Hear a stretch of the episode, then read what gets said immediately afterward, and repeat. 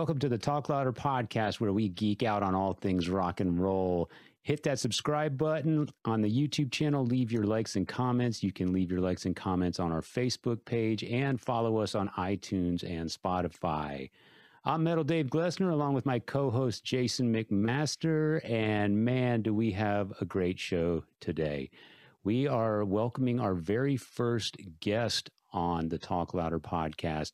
And this guy is a friend of ours from back in the day. He's gone on to do some pretty great things. You guys might know him as the guitar player for Lita Ford. Um, he also has a band called Heaven Below. He was formerly in a band called Union Underground out of San Antonio. And uh, he's been gracious enough to uh, to be our first guest. So we'll get into him in just a minute. We'll talk to him in just a minute. He's going to join us from LA. But uh, Jason, I know you and Patrick have some history. Uh, where did you guys first run into each other? Um, I eh, played bass for Union Underground for two years. Uh-huh. And that was uh, mid 90s, mid to late 90s. And uh, I was approached. Uh, my my Kiss tribute band that I had for many years called Sick um, played down in San Antonio, and um, to, un, unbeknownst to me, Patrick was in the audience and saw me play bass and uh, got my number from somewhere and called me and uh, wanted me to basically check out his band Union Underground. They needed a bass player. I said, sure, why not? So I checked it out. They came to. I had a toys gig in San Antonio. I um, I think I stayed the night uh, at Patrick's house. I think I remember playing video games and you know eating pizza and drinking soda pop like 13 year old punks uh, over at pat's house. And then uh, we went to their studio the next day and i jammed with them.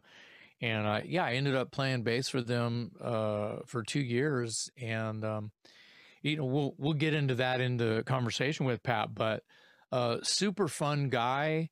Um, you know, it doesn't shock me that he's in Los Angeles and that he's done all this session work on records that people probably own that they don't realize he's the guitar player.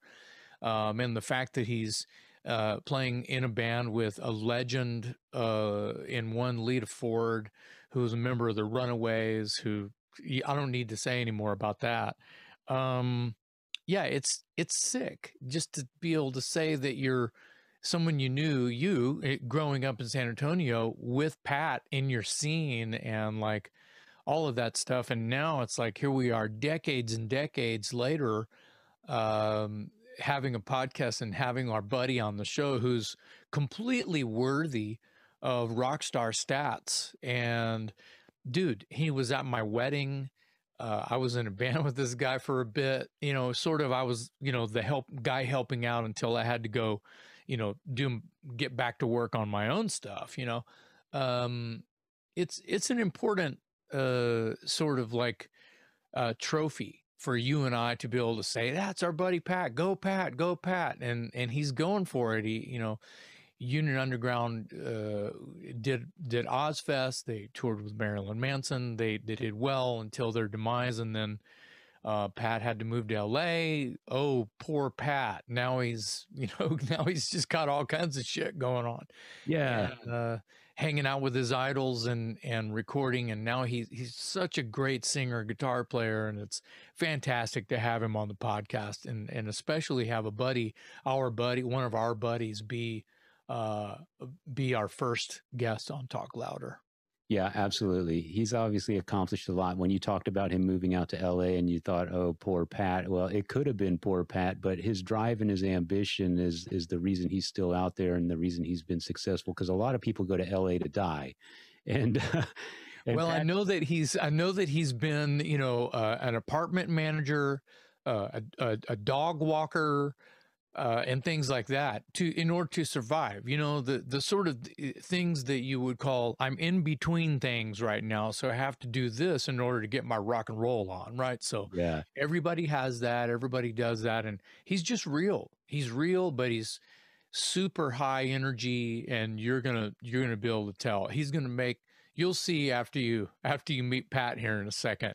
You'll see uh, you'll know what makes me and Dave look like we're asleep. I think Dave said earlier. So. Yeah, he does. He does. And uh, yeah, we're thrilled to have him as our first guest. So let's get into it with Mr. Patrick Kennison.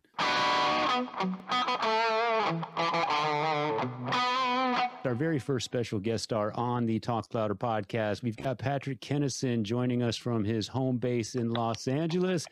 Woo woo! Yeah. Thanks for joining us, Pat. How are you, man? Thanks for having me. Yeah, absolutely. Uh, Pat is uh, living in LA, but we know him from his days in San Antonio. He was one of us before he moved out to LA, and he's, he's still, still, one, one of, us. us. Yeah, he's still one of us. Yeah, yeah. So, how are things out there? It's good. Kind of feels like stuff's starting to get back to normal. Um, from seeing tour dates on our calendar to the 405 looking like your I 35 once again with insane traffic. Um, that's your lifting your, mandates. That's your 35, just like it's our 35. That's true, but I don't know. I feel like I feel like now I'm putting in time elsewhere. Yeah, you gave it up. Yeah, you just traded it in for a. You put a. You put 405 in front of it now. I guess so. Sorry, I like uh, I like high rent and um, and earthquakes. you mentioned uh, you you mentioned uh, touring getting back on the calendar. You want to talk a little bit uh, off the top here, what you've got lined up, what's on your calendar, where we can see you, what you're doing as far as uh, tour dates and gigs and that sort of thing. Yeah, there's awesome stuff on the horizon. In July, we got M3. I've never played it. I'm sure Jason's probably played it. You've probably been to it, Dave. Uh, Lita will be back at M3 with a host of killer bands. Um, I'm seeing a lot of one off weekend dates. I don't see our Alice Cooper tour that, that COVID killed yet. I heard it's coming back. I haven't seen that on the calendar, but I do see a lot of dates, including a Sunken Garden theater date with the toys, with uh, God, like old school bands. Stars, cool. Stars and Legs Diamond. Yeah, I mean, this sounds like a page out of 1988. You know, Angel was is Angel on there too? Yeah, I think they are. I, I know who that is. Yeah, yeah, and uh, Moxy too, I believe. Yep. Yeah. Yeah, that's a that's a Joe Anthony bill right there. Pretty much. Big time. Sunken mm-hmm. Garden Theater. How many gigs have you been to at Sunken Garden Theater, Pat? In your Oh man, a whole lot. I remember seeing Lita Ford uh, back in the late 80s, early 90s. Those are my early gigs. I remember Malmsteen. Of course, I seen the toys there with LA Guns. I remember Night Ranger. I remember Motley Crue playing to a tiny crowd with John Corabi. I have a million memories, including Union Underground playing a few times there. Yeah, yeah for those who are listening uh, and aren't familiar, Sunken Gardens is uh, an outdoor amphitheater in San Antonio, Texas. And uh, I've spent many, many, many, many nights there, as have the, the other guys here, Pat and Jason. Uh, I've never performed on stage. Actually, I did perform on stage one time. I did. Who I, brought you up on stage? At Sunken um, Gardens? Yeah, Bret oh, Michaels. Gosh. Bret Michaels brought me up on stage and I sang with Poison in front of 3,000 of my hometown friends. It was I was probably there, but too drunk to know it was you. the common denominators are mountainous here. Uh, you know, Lita was at, uh, Lita was by herself, I think, doing an acoustic thing when the Toys played M3. Oh, okay. That sounds right. Yeah, I was, I saw that she was on the bill and I'm on the elevator headed up to the stage and Lita's getting on the elevator and I'm looking around going, Yeah, Lita, no big deal. Where's my bro Pat? Yeah. and she was doing a solo acoustic thing and I was bummed. Oh man, yeah, her and I have been doing that. Not obviously not I didn't do that one, but we do play uh acoustic duo stuff, which is as you know, fun but nerving sometimes. Of course. Yeah, yeah. You, are naked. You don't have uh, you know, just volume, but you know, ball behind you. You have more uh, yeah. intimate feeling. Exactly. Mm-hmm. Mm-hmm. So you've got so you've got some stuff coming up with Lita. Um, what's the status on Heaven Below? You got any updates on that front? We have a San Antonio show. Uh, I'm going to let the cat out of the bag. I don't think I'm supposed to. So a day or two before the Sunken Garden show, we're going to see Heaven Below at Fitzgerald's in San Antonio a day or two before. Ah, we get an exclusive an exclusive announcement right here on the Talk Louder podcast, kids. I, I Yeah. know. I ha- I'm probably saying it too soon, but it is. It looks like it's confirmed. So I'm Well, excited. I figure if I'm going to San Antonio, got to make it count.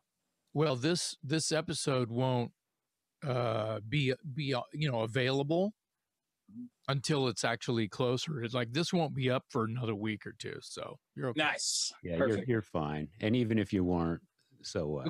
So what? it's rock Yeah. and roll. It's all about breaking the rules, right? That's right. Um, so I want to jump into some some history with Pat. do it. Um, like um, like prior to to to you and I even I don't know I really don't even know how far back uh, you and Dave go because I you know even though both of you guys are from San Antonio and and I might as well be um, Yeah. the fact that uh, you had a band I don't know if it'd be your first band or not but Boys in Heat is that right? That was my second band ever. Yeah. Well, tell us a little bit about your like, you know, you know, 10, age 10, 11, 12 and then getting your first guitar and then your first band, second band. Just, you know, try to do that in a link in a nice length. Yeah, uh, like a lot of people, I mean, San Antonio was called the heavy metal capital of the world. I remember hearing that on Joe Anthony when I was a little kid. I'm the youngest of seven kids, all my older brothers, sisters cranking Joe Anthony stuff. So, of course, it was only natural that I would end up doing this. Uh, uh, my brothers, we were all into Kiss, but I remember specifically seeing Looks That Kill on MTV for Motley Crue. Um, and I decided that was my kiss. Uh, and right around that time, I got a guitar uh, that I begged my mom for, and she was probably surprised as everyone else when I actually learned a lot of chords and could play songs all the way through. And um, and then I met a, a drummer who was the same way. He could not only play the fil- uh, opening to Red Hot, he could play all the double bass and everything. His name was Chase. We had a band called Vengeance, and we won Battle of the Bands, and I won like best guitar player. It, it was it was like I'm sure a lot like you. The admiration is great, but you just wanted to sound like a record that you listen to, and pe- people were surprised when you're playing stuff note for note. I don't know. That's all. I had to I had to work at it. It wasn't easy. I remember learning breaking the chains from Dokken Solo. It kicked my ass, and I, it was like the end of a video game. You're not going to get to the end of Mario Brothers or Twisted Metal and put the console down. You're going to finish that fucking game. So that was the same thing with the music. And um, I remember, you know, by the time that the 80s got rolling and it was late 80s and I was coming up on being almost 21, seeing toys and Universal uh, over there in Universal City and stuff. Then I had a band called Boys in Heat. And then we were like, now I knew other guys that could shred. And I don't know if the singer could sing, but he looked cool. and then, you know, the 90s hit. Let's record ourselves. We got eight ADATs. Oh my God. We actually can make our shit sound a little bit like bands we like. We have some gear. And uh, that turned into Union Underground. I mean, you just keep discovering and digging and digging and, and playing, you know, playing an Yngwie solo note for note isn't enough. You got to keep moving forward and write your own shit. And it's all a journey and a discovery, man. I, same reason why we're here talking today. Yeah. That's that's right. We we say that often, like, uh, oh, this and that and the other thing. That's the reason. If it wasn't for them, we wouldn't be sitting here nerding out on this shit. We wouldn't Absolutely. even have. There's no reason to have a show if there's not not anything that we can geek out on. So Yeah. so it sounds like your thing was was um you know excuse if I just say the trend. You know, everybody growing up in. Uh, well, you know, we're all three of us. Uh, I'm from South Texas. I'm from Corpus Christi. In your story, it's the same. It's the same, same as mine. It's the same story as everybody else's story. Their journey may have been a little bit harder because they might have had to live on the streets while they were trying to figure it out. I Uh, can't imagine that. I'm so I'm way too lucky. I can't imagine even doing. Yeah same thing here like uh you know not even having to move out of your family home to get to get some ground you know is kind of luck but that does happen um you know, I think uh, I want to ask Dave, when was the first time that you saw Pat or met Fat Pat or befriended Pat? Uh, like, was it at sneakers? Now the the thing with Pat was uh, he went to a different high school than I did, and so we Okay. weren't really high school buddies. And I wasn't real. I, I really didn't know him from the scene either until, um, if I recall, and Pat, you you correct me if I'm wrong, but the way I remember it was. Boys in Heat was uh, getting back together to do a, a New Year's Eve gig at, at Sneakers and it was sort of a reunion of sorts. And I think they'd been gone for a while, and uh, they were they were going to do this big New Year's Eve thing at the hottest club in town. And um, this guy, I, I'm going to, I, I want to say the guy's name was Dennis. Am I right, Pat? You are right. God rest his soul. Dennis Yeah. Schultz. Dennis. Schultz. Yeah. He approached me, I think, at Sneakers one night, and he was aware of who I was and knew I was a, a journalist, aspiring journalist or whatever. And he was tight with Pat and the Boys in Heat guys. And he said, you know, we're doing this reunion show and we're making it a big deal, blah, blah, blah. Would you be interested in writing up like a press release or whatever? And so I said, yeah, let, you know, wanted to get to know the guys. So I went to Pat's house and watched him rehearse.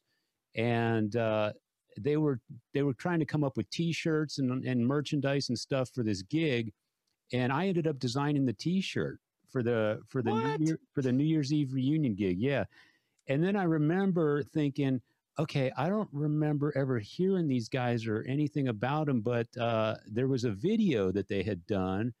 And this was back in the day. You'll you, you can relate to this, Jason. You, you you couldn't just do a video on your iPhone. I mean, it took some budget and some know-how and some people with some skills and some resources. Yeah. What year? too- What what year? I'm sorry to interrupt. What year are we talking right now? yeah, I was. Tell us, Pat. When was that? It must be 90 or 91 because I was either still in high school or just got out of high school. That's, that So sounds the way about that right. yeah, the way that you would have had to have edited that would have been some kind of a handheld eight millimeter kind of a camcorder because those were super popular at the time. You could uh, replace the yacht, you know, as long as you had the footage and you had like you know take two kind of thing. The you sync, had a yeah. marker and sync, right? Yeah, um, type of thing. Yeah, yeah, that's that took a little time. It's not like just make a cool video and upload it an hour later. Well, once I once I saw the video and I went to rehearsal and I got to meet the guys and everything, I was like, wow, these guys are, you know, that's one thing about Patrick that I've always, you know, kind of admired and respected. It's like he always uh, strove for quality. And I was impressed with this band because I was hanging out with bands and guys that were in bands and doing gigs and everything. But I mean, the quality of this video, especially for the time, the fact that they were looking for, you know, trying to make merch, especially for this gig. It wasn't a long term deal. It was a reunion gig and it was going to be a one night blowout. And they wanted merch and they had already done this video. They didn't do the video necessarily for the gig, but everything about them was really professional. And uh, I remember kind of hitting it off with the guys and I ended up designing the t shirt. And then I went to the gig and the place was packed. And I was like, dude, these guys are like the hometown heroes and they were right under my nose the whole time i, I think some of it was i was kind of hanging out with the thrash heads and the and the moshers and the you know the death metal dudes and all that kind of thing and some of it too was i probably you know when they were uh, a big draw on the circuit i probably might not have been old enough to get into the bars they were playing That sounds right. Yeah, because we were under most of our the band Boys in Heat. Most of us were underage. I was going to say because I think you're younger than me, but because you're the band, you could get into these things. You could get into the gigs and play your play your show. But I, as a spectator, didn't have an ID, wasn't old enough, that sort of thing. But anyway, that's kind of where Pat and I met, and Okay. uh, yeah, it was the the old Boys in Heat days, and I was impressed, and we stayed in touch ever since. So just to round this uh, round this up for people who might have just uh, caught this in the middle, um, for whatever reason, we're talking to Pat Kennison, who currently plays for Lita Ford, has his own band called Heaven Below, that is actually from Texas and from our stomping grounds, which is one of the reasons I will proudly say once again that uh, it's really, really good to have a homeboy as our first guest on Talk Louder. Yeah, Thank you. absolutely. Yeah. Oh yeah.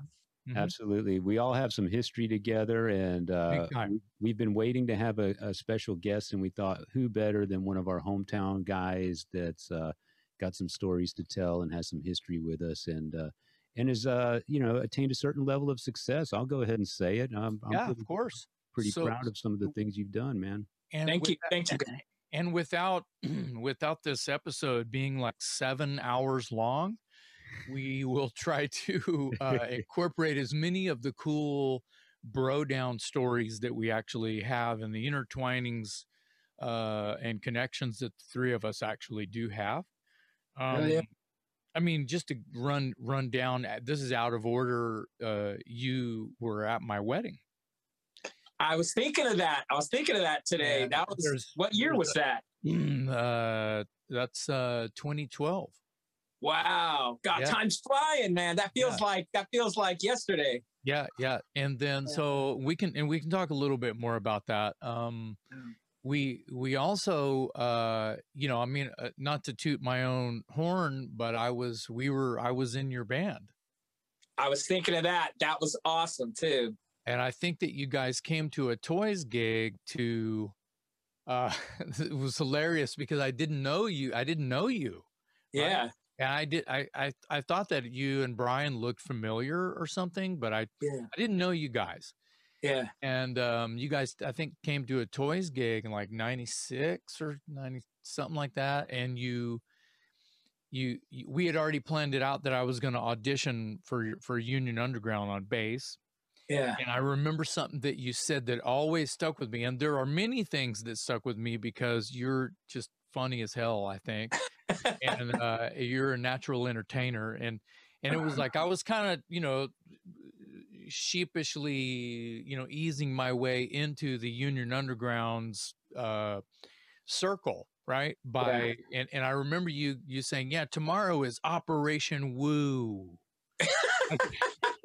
you were looking at me telling you tomorrow's operation woo so you can Because you're gonna woo us with your plane. Right, right. That's what that I had to think twice about that. I was like, that still just sounds really odd. But then I got to know you and it's like, no, that's not odd. That's Pat.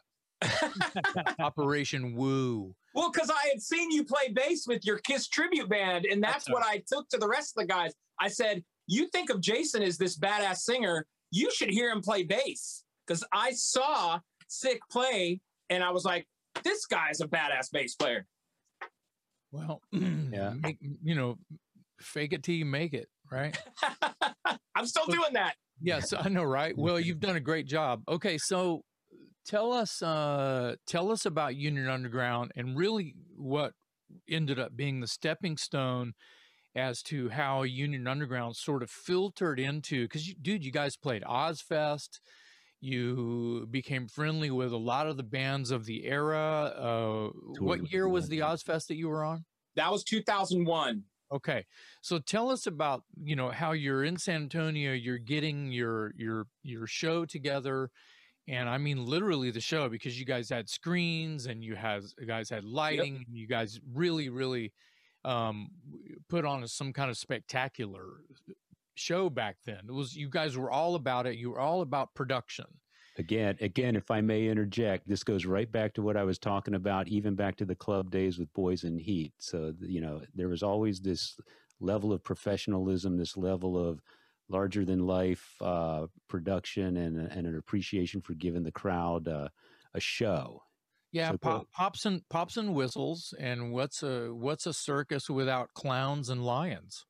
Exactly. We had started recording ourselves. We had the ADATs. We, uh, the singer and I had gone to school to do audio engineering. So we were starting to learn what comb filtering was. What is parallel compression? Why does the snare at the beginning of Dr. Feelgood sound so ginormous? Oh, well, they sampled it and then Tommy Lee played. You know, we're learning all this stuff. Then we started applying some of what we knew and learned into our 24 track studio that we had built and borrowed our college money for. I never went to college, but borrowed college money from that our parents were going to give us and made a studio. So then it just seemed obvious to me okay, now the snare is starting to sound like a Motley Crue album. Now the kick drum, and of course we're always trying to write songs along the way. The song has to be good. The uh, riff alone is nothing until everything goes. All those things we do, and then we thought, okay, people are going to come see us if we hand out tapes that sound good. They can't show up and it look like somebody's bad bar mitzvah. It better kind of look like Pantera or Motley Crue's going to play you know, we actually would say, what do we look like on stage? You know, we'd film us and, you know, I, I, somehow I transitioned from the guy that looks like Mark Slaughter to the guy that looks like Nikki Sixx. I, I was, you know, maybe it was, maybe it was planned. I was just like, okay, I want to look like a rock star, but I, I, can, I want to be able to play solos. So we just, we film ourselves and stuff. And ultimately, record labels started paying attention to us because we got a review in a Music Connection magazine. And um, my buddy, John Grell, our buddy who worked there, said, You're getting a review in Music Connection, but they really are harsh on everybody. So please don't be mad at me when the review goes south. And I thought, well, okay, fine. Yeah, the review was awesome. Yeah, you can't expect it to be great just because you're licking stamps and sending out stuff. Do you remember what songs you sent them? Yep, it was bitter. We didn't have Turn Me On, Mr. Deadman yet. I think oh, we wow. had. That's, that's, early. That's early. We had maybe Bleeding Mary was another song, and probably a couple songs that, that didn't make it to the major label album, but they had good production because we really tried to make it sound like something that you would go buy at Hastings Records. And when that review came out good, there were still a lot of labels, and people in the industry were calling our studio phone so not to go backwards, but I've got um, "Turn Me On, Mr. Deadman," South Texas Death Ride, the Friend song, and these are uh, you got the dirty version and the clean version. Yep. Okay. Uh, then you've got I've got the the the label. This this uh, this is a promo. This is a radio promo, and yep. this is the album. So yeah. the album, uh, you know, those songs are on here uh bitter the songs that you're talking about are on here it seems yeah.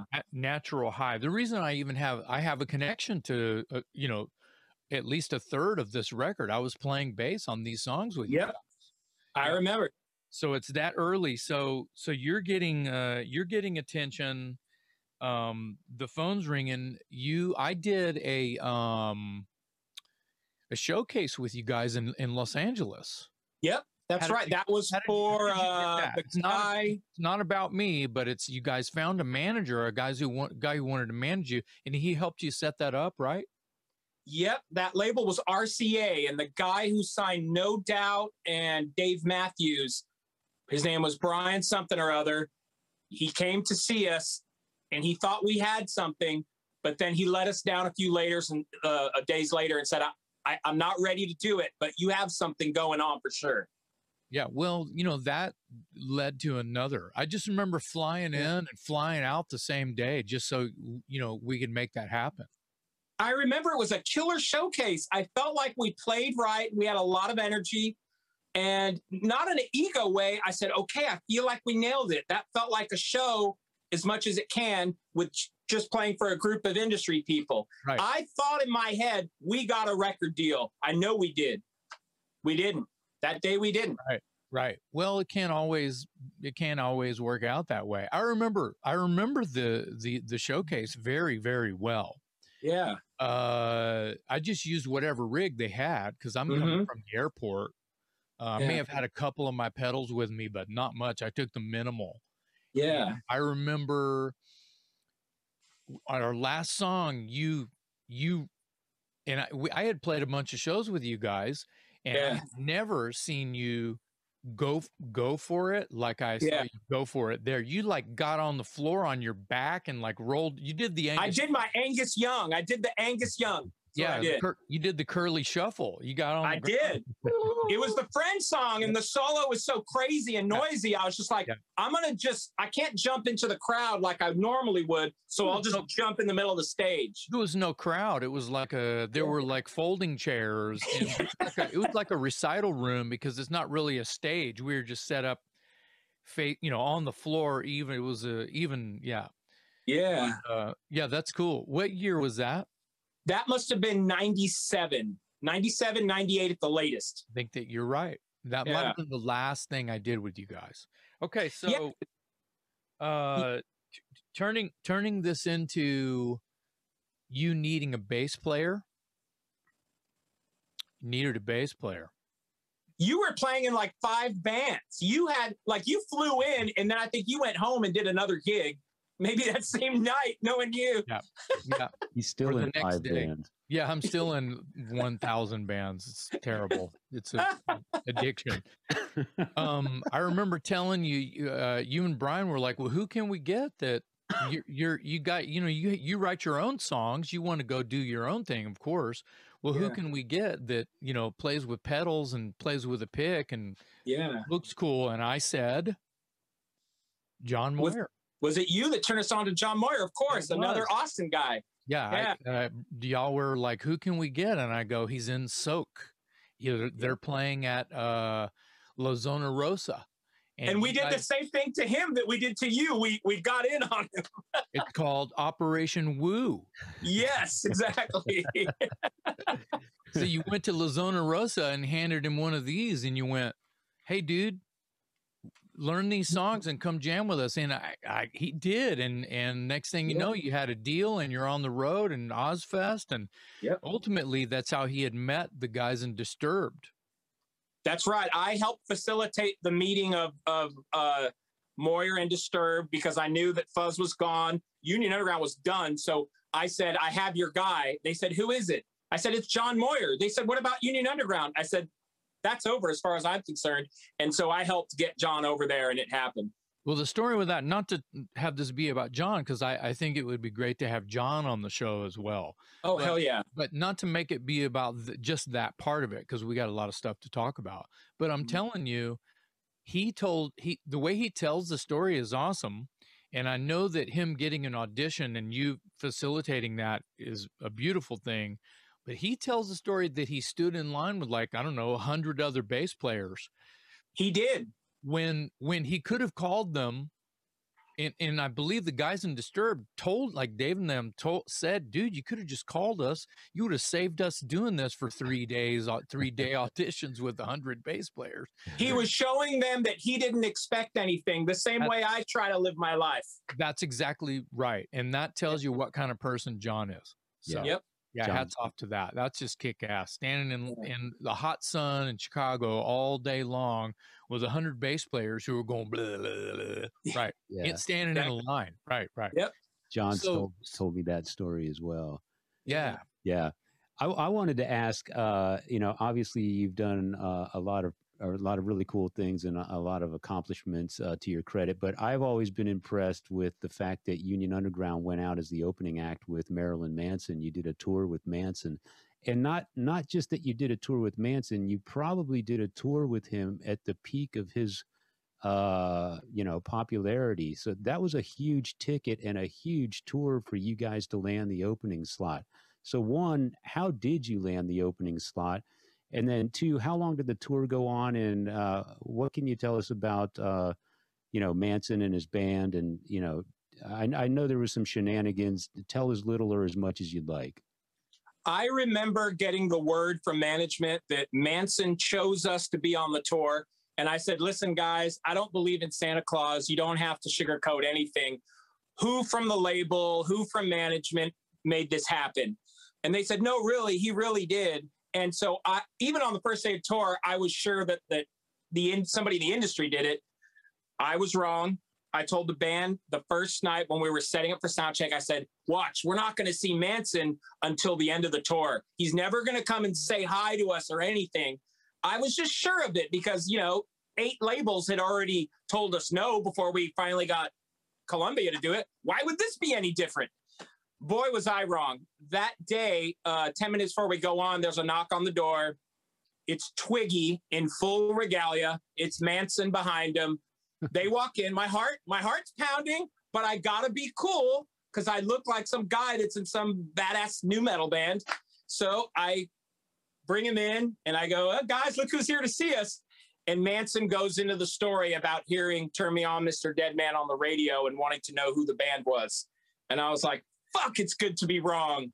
Thank you. I'm thanking I'm thanking my grandma who always, you know, gave me so much confidence and strength. I'm like, who had passed. I'm like, Nana is making sure that everything in my life is awesome. You know, I'm thinking that in my head. So uh, he had discovered the band and thought we were amazing. Just hearing the song, you know. So yeah. And uh, as we became friends with Twiggy and Manson, we did things that will probably be saved for a book by somebody at some point one day. Not me, maybe Moyer. I don't know. Um, but it was surreal, man. It was really surreal. Uh, but but it, it made us step our game up too. Like this dude coming out here with these props and this stuff, John Five on guitar. You know, it's what planet is this, and why is my sneakers ass doing this? You know, from San Antonio. You know, my MacArthur High School ass doing so, this. You so ask yourself that, and then you figure it out. So if you have the sneakers ass, I have the back room ass. The back room ass. Yeah. well, I have I have some sneakers ass too, though. Yeah. yeah. Um, how long did that tour go on? It was it was a couple months. Yeah, was it was a hazy time because we were in our twenties, and I didn't. I knew I tried some drugs. I always thought cocaine was a crappy drug. I found out with by touring with Manson no, there's good cocaine and bad cocaine. I found that out. I had never known that. Um, and for whatever reason, my the way I am personally, I've tried shit. You know, I just have the Catholic guilt. I can't I can't wake up and bust out some lines. I can't even wake and bake. Uh, I can't even wake and drink. But I did partake in some of that, and we'll have to save that for a book or something one day. We'll look. Well, if you you know the the yeah. things that the things that you do that make you do other stupid things. Yes. That's what you mean by book worthy, right? So, yeah. So, so kids don't do some of the things that you're probably going to end up doing. Right because you'll they'll lead to other things that you know will make you have to write a book about it you gotta you gotta check yourself before you wreck yourself that's right and you usually can't put the book out until all your parents and grandparents are gone to heaven yes exactly oh look i just bought my grandson's book and then they read it and have a heart attack and die exactly yeah. that is true Here's another one I wanted to ask. Uh, the drummer in the Lita Ford band is Bobby Rock, who uh, spent some time uh, with the Vinnie Vincent invasion. What's the best Vinnie Vincent story you've heard from Bobby Rock? Oh, he's told me some great ones. The one I want to tell, I can't say on your show. Um, that one's a book one. oh man. Um, well, he Bobby is such a good person. He doesn't throw people under the bus. Um, but he did overall let me know that Vinny is kind of an eclectic personality that apparently is Bobby didn't say this, but I took this from what he said. Uh, might be difficult for some people to work with. And when he talked about making records with Vinny and how things transpired in the studio and the and the oh kick drum number five in bar two uh, is a little bit flaming with the kick drum that I programmed. So you need to make that kick drum right. I mean, stuff like that that's in Bobby's book. You you can easily see why Gene and Paul had a problem with Vinnie Vincent. No question. You're not going to tell Gene Simmons and Paul Stanley how the cow eats the cabbage. Apparently, Vinnie Vincent did. and that was the end of that. yeah. well, I think I think Vinny, uh, just to fanboy out for a second, I think Vinny was in was in Kiss in a in a decent at a decent hour. Oh, yeah. yeah. and he he brought some of the greatest songs on yeah. the clock. You know, on on yeah. the Kiss clock during you know during the the you know he, the at the in the last moment of the when Kiss was the bad the the biggest band the hottest band in the world yeah. Uh, Vinny was in the band. Yeah. And, and his talent brought him there. I guess, uh, I don't know. It comes down to a personal personality, I guess. I guess if you help your the gods of music at a time that they need it, does that entitlement turn into a divisive situation? from the outside, I can imagine, but I wasn't. None of us were there. Yeah. I don't know. Uh, I say always stay humble, and when the lights on you, kick as much ass and go wild. Yeah, I think that when you're up when you're up for any kind of review, it's important to to re- try to remember to stay humble, especially when you're um, in a room with the boss. I, I, I don't tell Lita how the cow eats the cabbage. I don't need to. She No. I learn stuff from her every day. yeah. Well, you know, you you you you don't get um. This has nothing to do with Lita, by the way, Yeah. but you don't Yeah. get old being dumb. Exactly. Yeah, that's why we're still talking about Kiss. Exactly. right. Yeah, I Yeah. stole that from Richard Pryor. You Yeah. don't get old being dumb. Yeah. Yeah. Maybe maybe Vinnie Vincent challenged. Uh, well, I read Paul's book. It sounds like Vinnie challenged some people when he might maybe shouldn't have.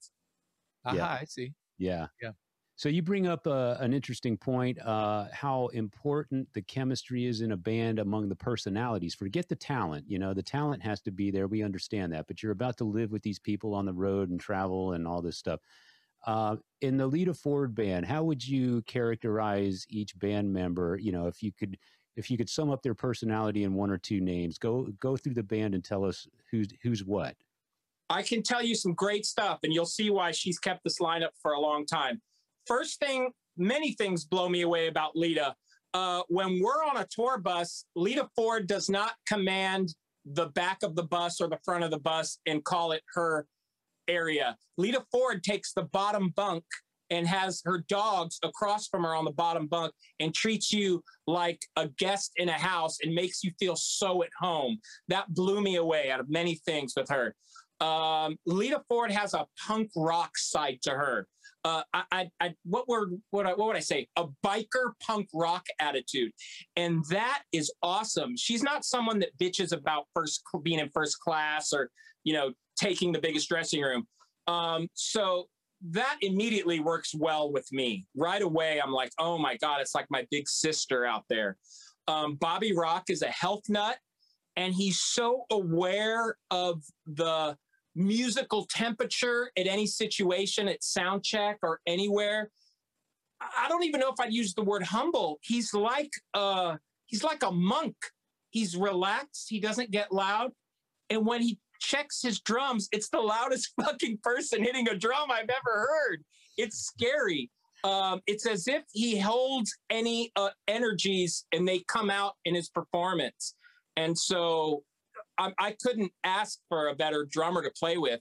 Uh, and Marty O'Brien uh, comes from my school, uh, the new metal school. Um, Got to be able to play any notes that are thrown at you, any passages, any weird time signatures. And then when it's time to get off stage and chill with people and, and talk about food or talk about tacos and San Antonio, he's your man. Uh, so I think that's why the chemistry with this current lineup of Lita Ford works so well. Uh, we even do a little prayer huddle before we get on stage that Bobby leads. It's like I said, once again, like a monk thing saying, okay, everybody clear your mind, things like this. It doesn't matter what kind of travel accommodations we had, doesn't matter what happened. These people came here because they want their ass kicked for the next hour. And he always says stuff that works on me.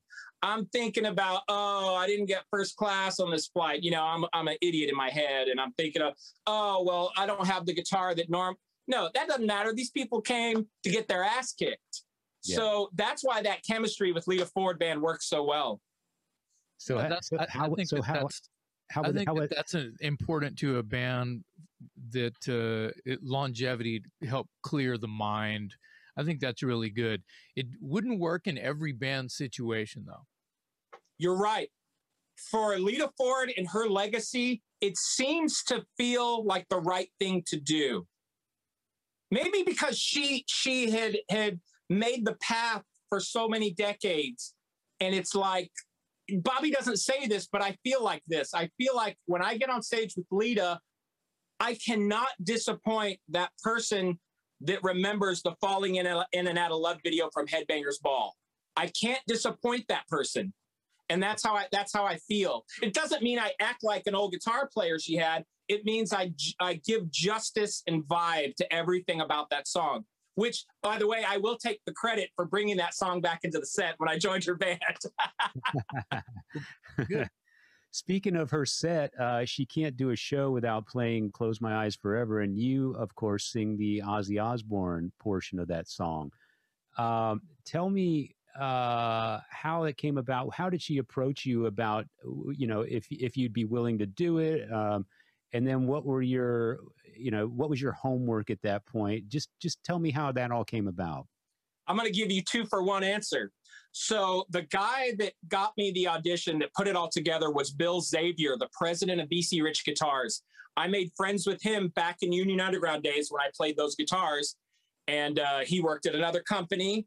Uh, he's a killer guitar player himself, took lessons from Satriani. When I met him, when he worked for Peavey, we jammed together for hours at Peavey. And he, at the end of the day, he goes, Hey, bro, I wanted to say how honored I am that you came in here to jam with me and you're in this band that's blowing up. And I, I didn't care. I was just like, this guy can play badass. So I want to play with him.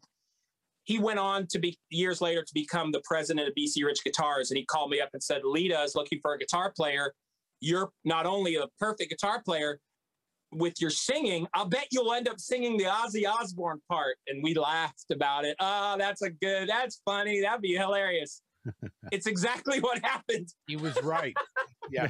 so I, I go for the audition, I get the gig, and then Lita and I have to do these acoustic shows, and she wants to have me back her up. You know, uh, she liked my singing. She was always said she was blown away that I knew all the harmonies to every song. Uh, and she said, "Why don't you sing Close My Eyes Forever?" And I'm like, "Oh my god." So, dude, so, that, that, that means that you were wrong twice. I was wrong twice. Yeah. Wrong about the Manson thing, and you were wrong about the Ozzy parts. yeah, and he, exactly. And he, and he did it. Once it's good to be wrong. Yeah, dude. Yeah. It's and, and, when somebody tells you to sing an Ozzy part, um, once again, I don't want to disappoint that guy in the back of the venue that has never been to a Lita Ford show, but he loves Close My Eyes Forever. I cannot disappoint that guy back there. And so that's the attitude i take with it. I don't i don't make it my own per se. I don't try to sound too much like ozzy. I just try to just get that energy out there and, and do my thing. And um, i just try to do it justice you know i want to jump in here and talk about lita just for a second i i uh you know, if if Lita's watching this or listening to this, I don't want her to take this wrong. And she's probably just super mellow and I can only imagine that she's just super cool big sister kind of kind of thing. But she's a fucking legend. Oh yeah, she's a, she is like she gave hope where there was none for young women and girls uh, in a in a you know in an industry that's dominated by male in the 70s Yep. I was, see it every night. Yeah, yeah, and was probably pulled into some sticky situations that were not healthy whatsoever in any form or fashion. And she probably had to learn the hard way about how what's what's you know how am I going to pull this off without fucking it up for my my future in this industry because yep. I'm a lifer. I drank the punch. I'm doing this. This is it. I'm in a band called the Runaways. We're just kids. We're writing songs with the guy who wrote songs with the biggest band in the world, Kiss, and that's yep. one, and Kim Fowley.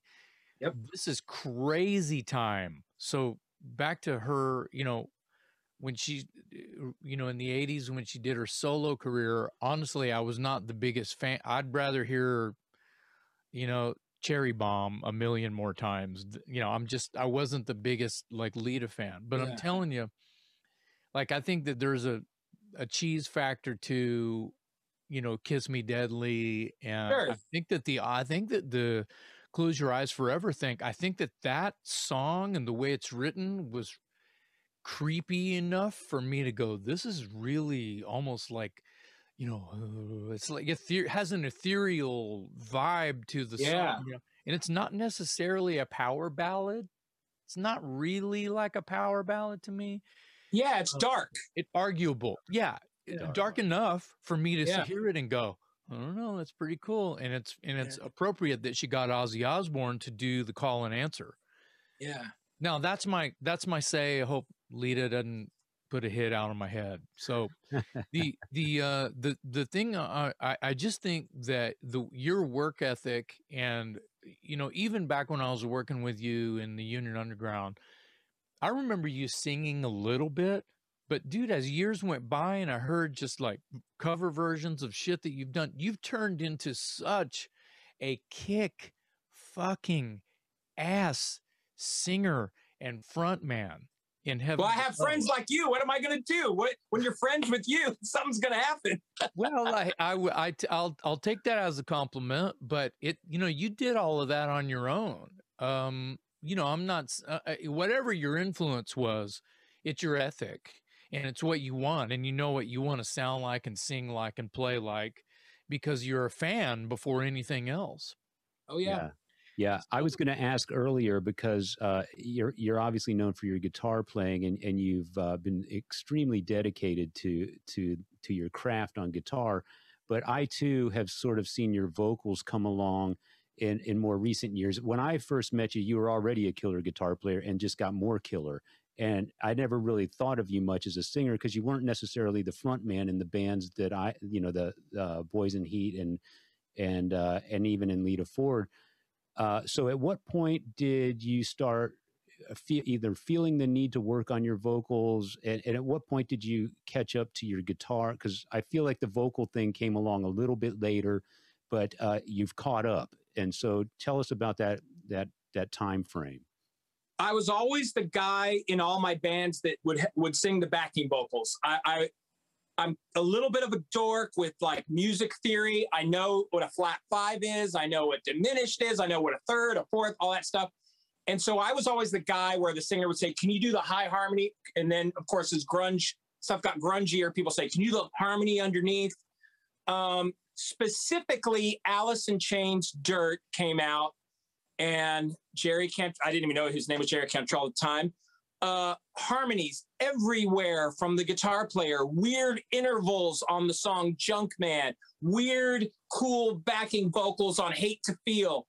I was like, oh my God, I admire everything I'm hearing about this. And it was a new level. It, it, it went from the 80s backing vocals, the shout backing, to weird harmonies. And I just said, I'm in. That's, I want to be as good as that is on dirt and I kind of carried it into everything I did from Union Underground demos, singing on that.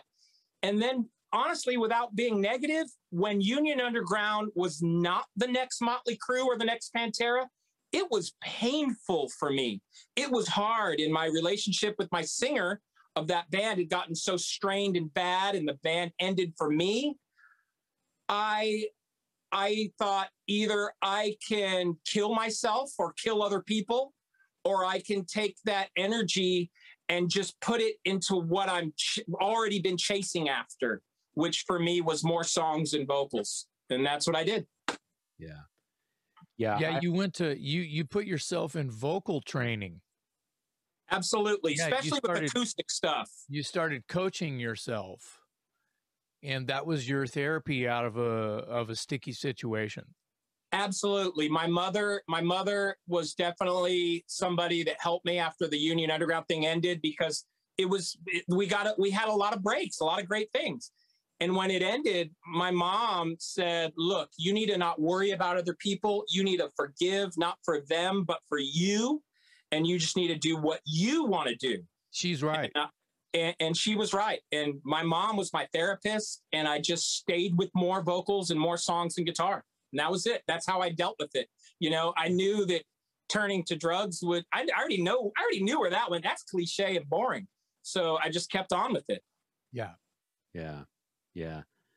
Mom knows best, right? Moms know. She raised seven kids, boy. She knew what to say. Yeah. yeah.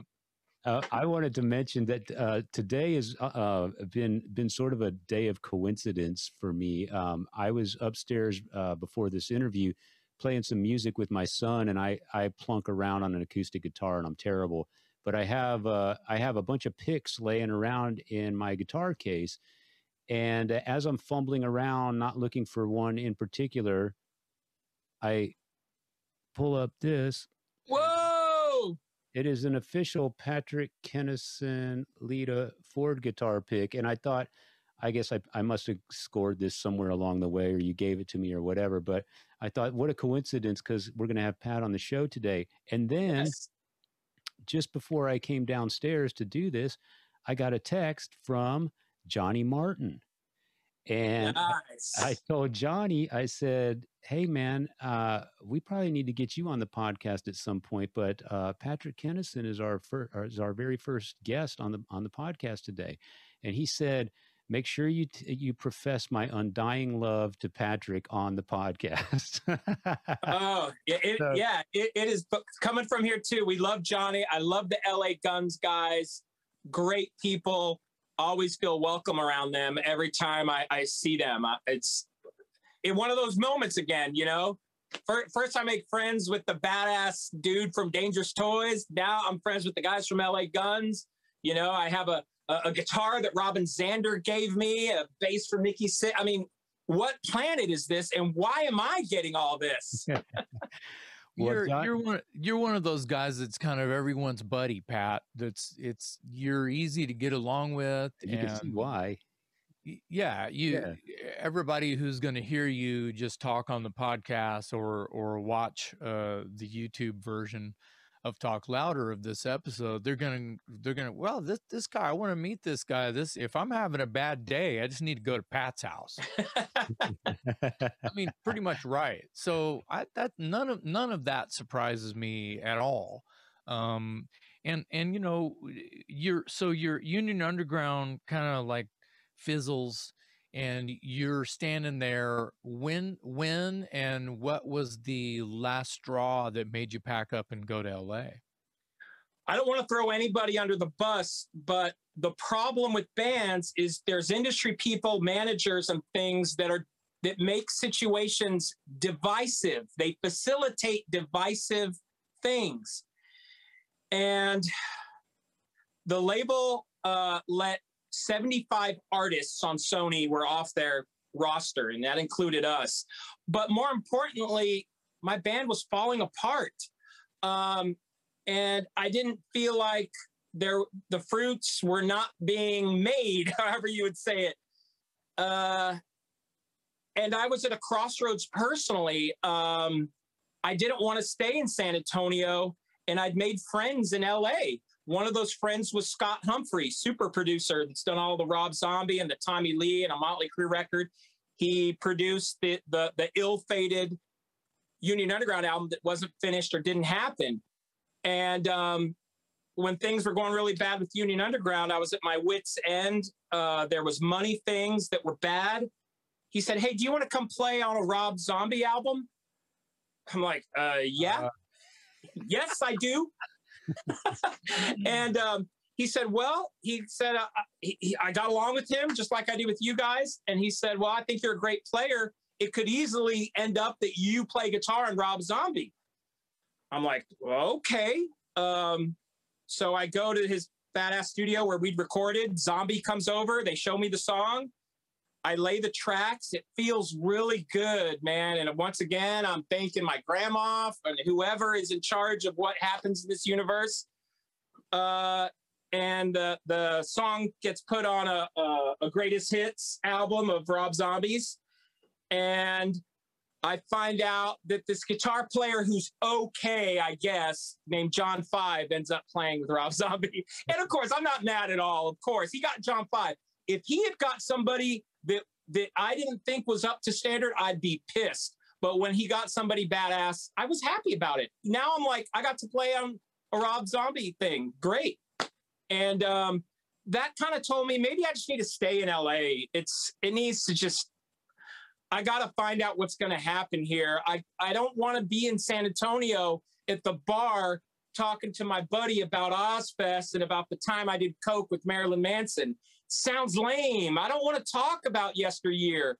Um, the whole Union Underground experience was like just, you know, you can put the you can put it in a little bit, but you can't stay in for very long. Oh, but it feels so good. Oh no, you can't stay in very long. I need you to pull it out now.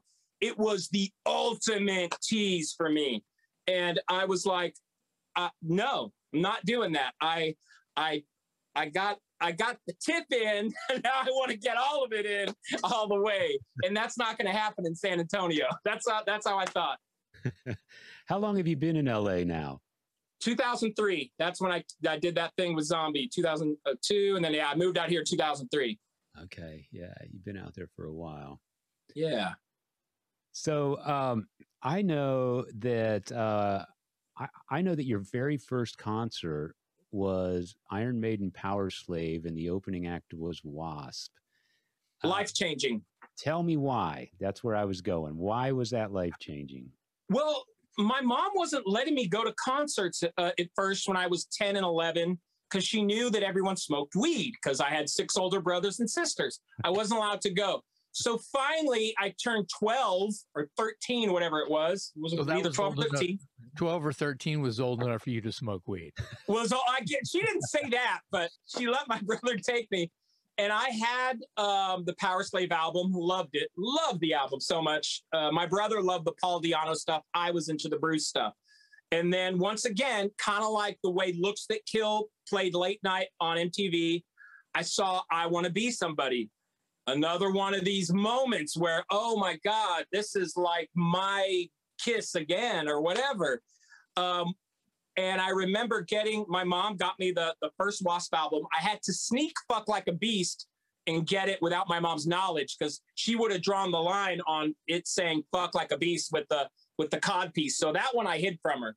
But she did buy me the the first album that was sold in stores and I love the video for I Want to Be Somebody. And then when my brother said, uh, We're going to the concert, I'm like, That it sounds like another planet.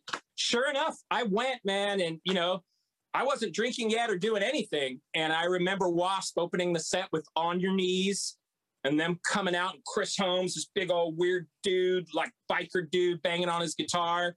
And there was smoke and it was so loud. I'd only heard a few live bands in front of me at that point, and they were just local ones or a friend's band, uh, my brother would make jokes. He goes, You didn't talk the entire show, and your face looked like it was frozen. And look, and I always thought he was making fun of me. It's I was just so couldn't believe that that was happening. They I was in the same room as Wasp, and then Iron Maiden opened their set with Aces High, and this Eddie can't. It was, it was uh, speechless. So I'm going to jump in here. This this is a moment on Talk Louder where everyone in this room right here has literally said almost the exact same thing or been compared to a similar situation.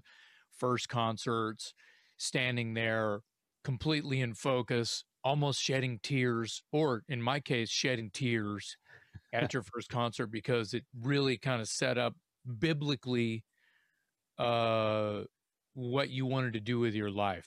Uh, not to go twisted sister on you. I want to rock. Because it's true. It's true. I was. I tried sports. I was awful. I played basketball. It was embarrassing. Uh, I was well, told I throw like sports, a girl. Sports you know, I couldn't. I, I, didn't do the theater thing. This was everything. Yeah, I, I are, think I might be able to do that. Sports are are are how you bond with your parents until your older brothers tell you about rock and roll. Exactly. I love that. Exactly. well, I, I was like, hey, bada bada, huh? I missed. Who cares? Where's a bass? Give me a guitar. Yeah, exactly. yeah, that's yeah. I, I, was at that same gig, and I remember uh, it wasn't my first concert, but it was one of the early ones. And uh, the pairing of Wasp and Iron Maiden, especially at that time, you got uh, Maiden on the Powerslave tour and Wasp, I believe, was Last Command at that point. No, it was still the first album. Was it still the first one? It was wow, still the first album. It was Stephen early. Riley was on drums. See, that's even better. I mean, so yeah, I, I, remember being blown away too, and I had been to a couple arena shows at that point, but you know, the spectacle of Maiden and Wasp just was like eye popping, ear blowing, the whole deal. You know, it was it was awesome, great. You know, the problem with that concert was for me I thought all concerts were going to be like that. that that's another story. After Blackie drinks blood from a skull and Eddie came out more than once, yeah. other concerts were different. I had to accept that fact. Yeah. Right. I, I uh I I remember I did an interview one time with Kirk Hammett. You just uh, this reminds me of something he said. He was like, uh, the first time I saw Kiss on TV, my mind was blown, and I figured all bands were like that. This is what I want to do. This is rock and roll. Oh my god! And then he saw Peter Frampton on TV, and he went, "Nope." and no disres- and no disrespect to Peter Frampton. I'm a fan Yeah. and I respect him, but his point was exactly yours. It's like if you get spoiled right out of the gate with this eye popping spectacle, Yeah. this larger than I- life thing, I, you know. yeah, I think that I think that it was he got a he got handed a a, a bad uh, uh he he took the, it was the brown acid right he he he, uh, he shouldn't have he shouldn't have had Kiss as his first like visual No, that's Right. too much. because because then he then Peter Frampton right after it it's like the difference between the headbangers and the hippies Exactly. yeah. there's not really a difference but there is a difference Oh, when you're Yeah. talking about rock and roll right so Absolutely. I mean, hippies like like heavy metal too, and and uh, you know Led Zeppelin is uh, you know one of the genesis of heavy metal. So when you think about Exactly. Led Zeppelin's more hippie than they are headbanger, you know. So, Yeah. but not to put anything in a box. That that was during the time mid '70s when you think when you see these things standing next to each other. Why are you drawn to Gene Simmons and Blackie Lawless a little bit more than Peter Frampton and Robert Plant? Yeah. Exactly. well, it, so so here's one for you, Pat. My my first concert was the Plasmatics opening for Kiss. So you talk about nothing adding up after that. you know? I think I wanted to go to that show with my older sister, and my mom said absolutely not. I think I was seven.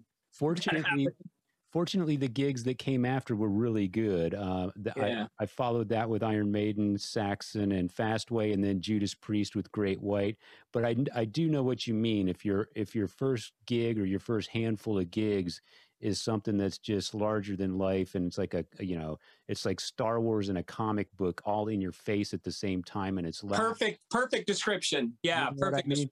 All of a sudden, uh, you know, some guys with an acoustic guitar sitting on a Persian rug just ain't going to cut until you get Yeah. much older and you learn to appreciate that sort of thing. But when you're a kid- Exactly, that's true. you're a kid, it's like, whoa, man, mind blown. They're all like this. And Speaking uh, Yeah. of speaking of uh, acoustic on a Persian rug, I want to talk about this what a Heaven Below covers album because I think in a video for uh, Like a Stone, you're playing an acoustic so on a. Persian rug Yep. with some candles and shit, Yeah, but you're nailing the shit out of it. dude. Thank you. That one was daunting. It's daunting. That guy was too too amazingly talented. It's scary to have to sing stuff that like that. Making it, he's he made it look easy, and so he do you, did.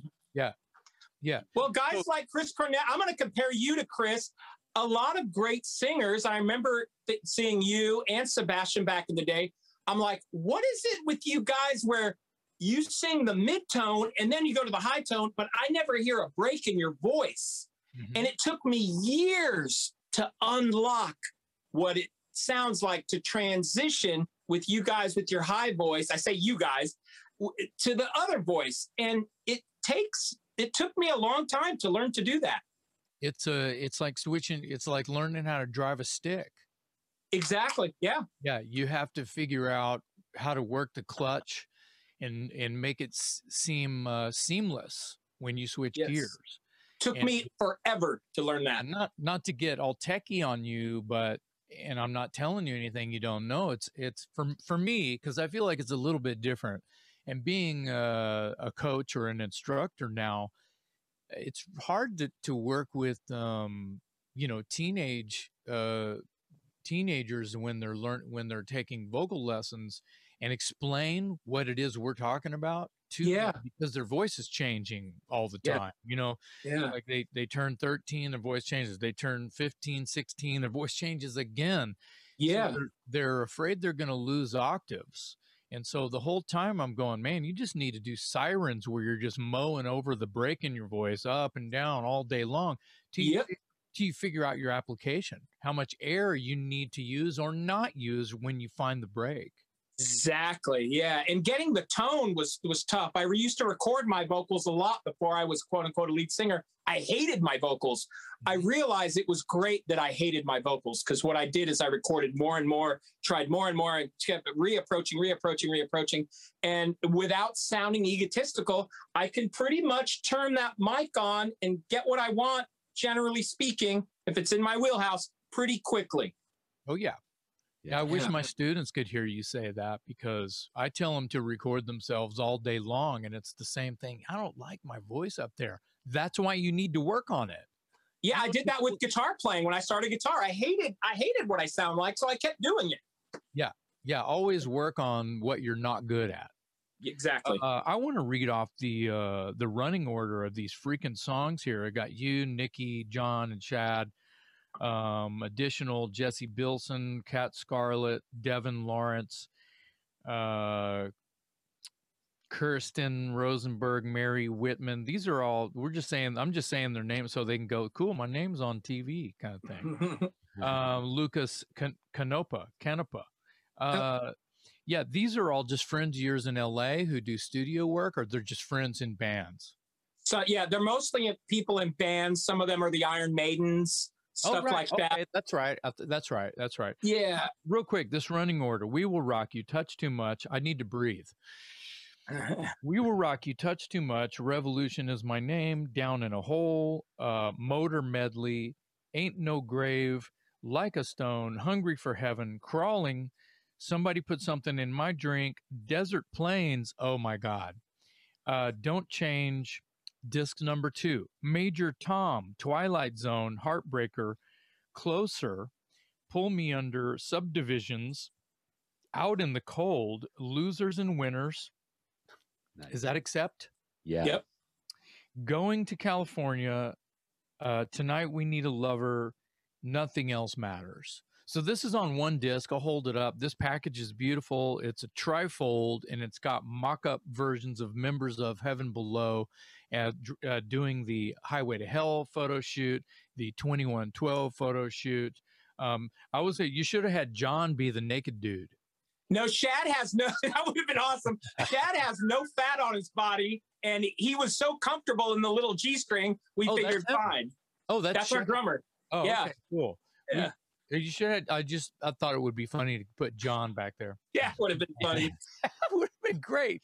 Um, anyway, um, you guys have great packaging. I am Again. yeah, Yeah, again, you're always always thinking about that, and Yeah. um, that's always been impressive with you. This one, I have a sealed copy with, and I didn't want to open this because of my name's on the hype sticker. Had to be done. Well, after we heard your vocals on the track, we're like, okay, this is this is opening the album. We were not going to open that album with your track, but when you sent the track back, we all got goosebumps, and we're like, we didn't even have to say it. We just looked at each other and go, "That's how the album opens." Nice. Well, thank you for that. And Yeah. do you do you remember you sent me like three different songs? I don't recall which three. I just chose Nefarious Angels because you said the the lyric uh Hellacious Acres. Yeah. Yes, And that was my was like- tribute to a great album and great band. like, why? I was like, why am I looking any further? The lyric says Hellacious Acres, so everyone's going to get the joke. So, um, so I unwrapped this one and kept the hype sticker on the cellophane. But, um, yeah, the package is amazing. Uh, too cool. There's a bit of a. Is there a different lineup here? No, it's the same lineup. This is just well, pre Nikki. Yeah, just uh, Lucas has his own band that he went on to, to form, and Nikki came in to replace Right. Lucas. Perfect. Yeah, I'm glad you brought that up, Jason, because there's some there's some amazing stuff on there. I, I told Patrick when he sent me the album, uh, I I've never been much of a Linkin Park guy, and uh, that that that version of that song you do, crawling, just I mean, dude, my hair stands up when I when I hear that. It's just so powerful, and you guys just nailed it. And then I, it was it was so good. I went back to listen to the original to see what have I been missing and uh, there, you know, the Linkin Park version was a little more uh, hip hop influenced or whatever, and I think you guys sort of made it more rock and roll. Uh, but your again your vocals. I mean, I, I think one of the things that I really liked about the uh, Rest in Pieces record was the uh, was the vocal delivery, and you covered a, a, wide range of very difficult singers. We've we've talked about Ronnie James Dio, Chris Cornell, Chester Bennington, Rob Halford. I mean, dude, that's that's that's some big yeah, balls you're, you're, doing there, you're man. Borrowing, you're you're you're doing cover songs that are they're uh, they're actually paying tribute to your favorite guys, but you're giving them total justice. So yeah, thank you. Off. Great job. I want to jump back to uh, this Heaven Below record that I I am lucky enough to be on a record, on, do some recordings, of course, with my friend Patrick Kennison, who's our guest here on Talk Louder today, but. Um, you how did you get how that well it's obvious how you got lead on on the record of course duh but but the guy that i'm excited about being on a record with here other than you of course like i said is one of my heroes udo dirkschneider how in the hell did you get udo dirkschneider who doesn't even live in america as far as i know on this record it's a funny story. It's a quick story. And real quick, this record is called Good Morning Apocalypse. It's from 2016, just to be clear. You know, it's a few yeah. years old, but not terrible. Heaven Below. Yeah. yeah. So my producer, my co-producer on the album, Jesse Bilson, was actually the guitar player in Heaven Below before that record. And he's gone on since to do all kinds of film and TV stuff.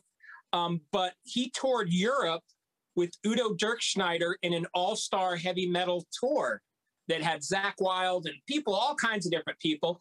And he was paired up with Udo Dirkschneider. And when he told me that, I said, Oh my God, that's one of my heroes, Accept is one of my favorite bands of all time. And so he would give me a play by play from Europe. He said, Okay, yeah, I, I'm playing this many Accept songs. Uh, tonight I'm going down and I'm, I'm going to be uh, having dinner with Udo. And I was like, okay. And Jesse is another um, killer musician. I'm so blessed to have people like you guys in my life.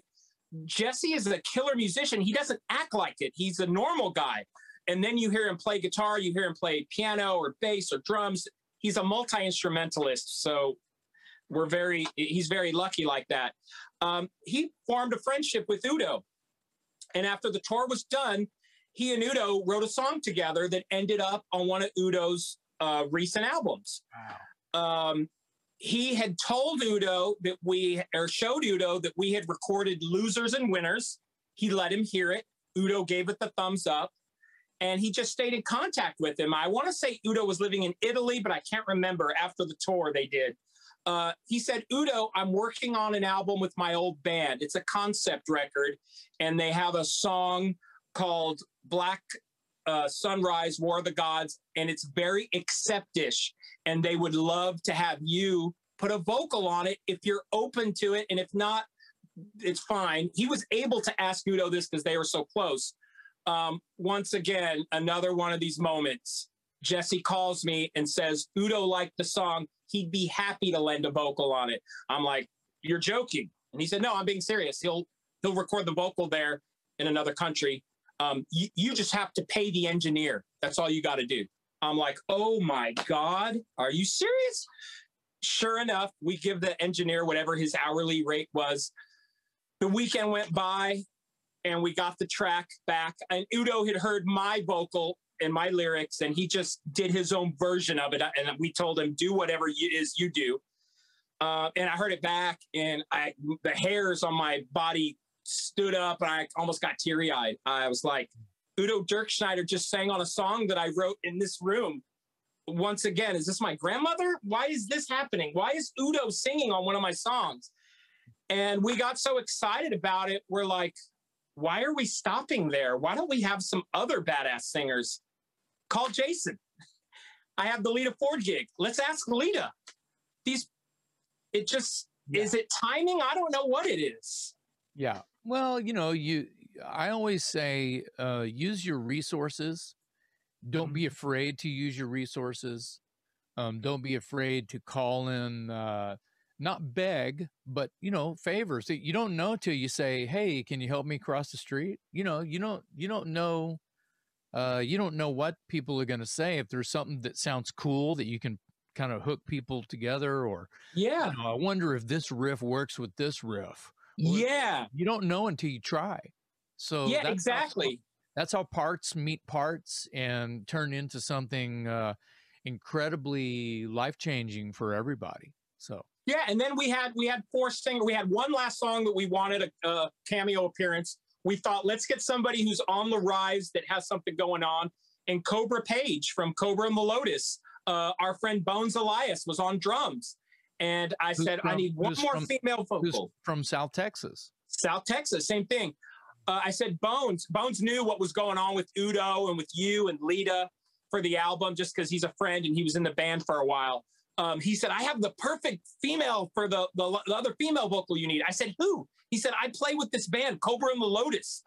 I'm gonna play her a track tonight." I was like, "Wait, wait, what? What? Hold on, what?" He goes, "Yeah, let me play her a track. Let me let her choose a track." And um, I gave him a couple of tracks. Once again, before I went to bed that night, I'm talking to Kobra. Oh, I really like this one song. She hadn't even heard what you or Udo did or Lita. She said, I really like this one song. I'd be happy to, to can you pay my engineer? I think that's the same thing as they ask. Apparently, if you pay the engineer, anybody's going to sing on your album. I have so, I have something to show you. Um, this is I have the machine that I recorded that vocal on. Oh, shit. I can hold it up. I mean, it's as big as a library book. So this is what I recorded that vocal on. Wow. This thing right here. Probably an SM58 or something, huh? With That's vocal mic? Yeah. Yeah, probably this mic here. Wow. Yeah. so a 58 plugged straight into this guy, and I Yep. recorded that vocal for Nefarious Angels. This is a a BR600, a Boss digital recorder. It's completely obsolete at this Mhm. point. Uh, I use it for playback. I can sample things and play them back. Like um, when the when my students cover for those about to rock, I have the cannons on here. When Nice. we do. Uh, uh, you know, uh, for whom the bell tolls. I have the bells on here. You know, recorded right off the vinyl, probably, uh, right on here. So Awesome. pretty pretty fun little little stories there. Um, we're talking to Pat Kennison, who plays currently with Lita Ford and has his own band Heaven Below here on Talk Louder. And this has been great, Pat. I'm not trying to hurry our show to an ending, but I'm sure me and Dave could talk to you another, you know, half hour if we wanted to. You doing fine? Oh man, it's awesome. Yeah. I mean, just just this Texas connection makes me feel empowered and just at home again. well, it's a hang, and we don't get to hang very often. Uh, just in the weird times. Uh, on top of the fact that you live, uh, you know, two thousand miles away or whatever. So, um, you know, in the new in the new uh, day and age from uh, growing up in the seventies and eighties, and and you guys more in the eighties probably. The uh, you know technology is uh, keeping us all together and and uh, you know, I think it's been great. Uh, being an old dog and having to learn how to do all this stuff is has been interesting for for Dave too. Just even uh, you know, Jared calling me and Dave going, "Hey, we're gonna do a podcast and with you and Dave," and I was like, "Man, bonus! Man, That sounds awesome." I'll tell you, I've learned more about USB ports in the last two months than I ever. I mean, I, I don't even this microphone. Forget about it, man. I mean, Yeah. these guys had to hook me up with this stuff because I was just, I'm just totally lost when it when you think about i mean uh, i mean pat's the pro here but when you think about well how do i plug a guitar into the computer Right. Yeah. when, you, when you first think of like well let's see i plug into the marshall stack Yeah. and i put Exactly. a microphone in front of the marshall stack and that goes through a pa or whatever Yeah. or an analog recorder there's all these just but how do you get it in here how do you Yeah. Exactly. yeah, how do i get my guitar to go in there right I tell my girlfriend all the time. I, I she's a lot younger than us, and I tell her, I'm happy that I've lived to see this. I Yeah. can't believe that I have this thing that weighs 16 pounds called a Kemper, and I'd rather play through that than my Marshall stack.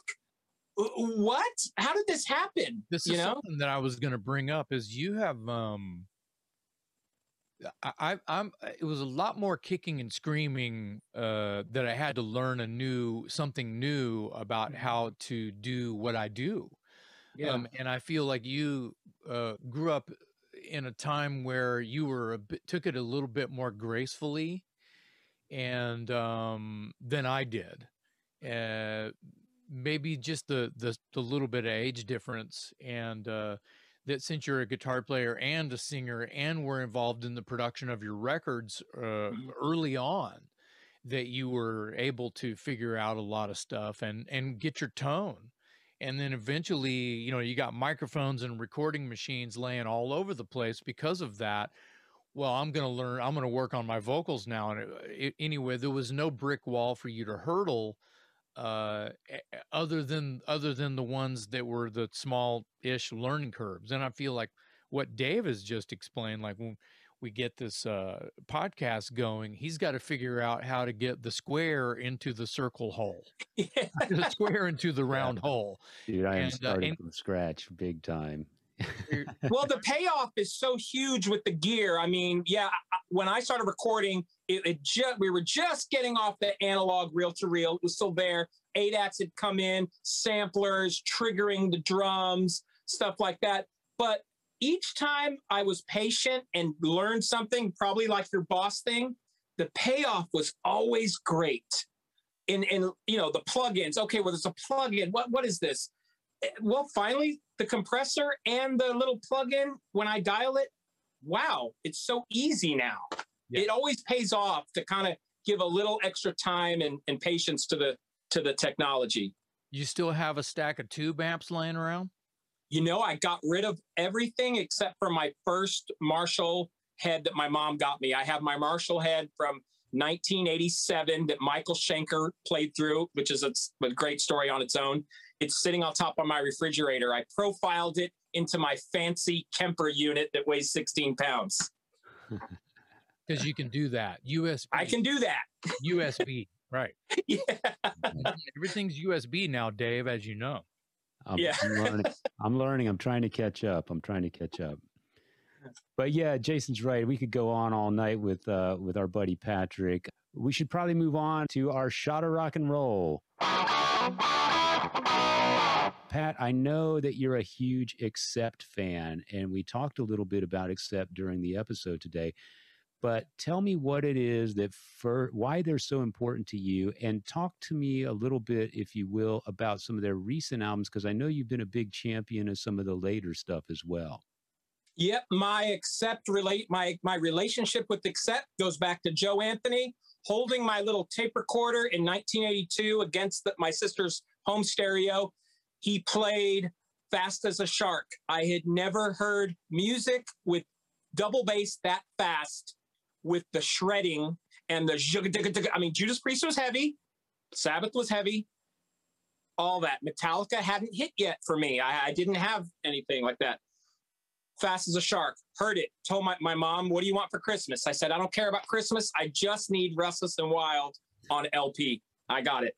Um, huge Accept fan. Fast forward decades later, uh, they were going to do a reunion with a new singer, but they had already tried a new singer in the 80s that didn't really work, in my opinion. So I, I laughed. I laughed the Toys opened two shows in Colorado with Dave Reece on vocals. Wow. Yeah, toys and Accept. Yeah. I was resilient. I was a little uh, resilient to the Dave Reece Accept because I was such an Udo fan. So when 2009, 10, whatever that was, they said they were going to do a reunion, I kind of scoffed at it. I thought, no Udo, I don't know. Yeah. Um, and then I heard they got Mark from TT Quick, and I knew Mark was a badass singer.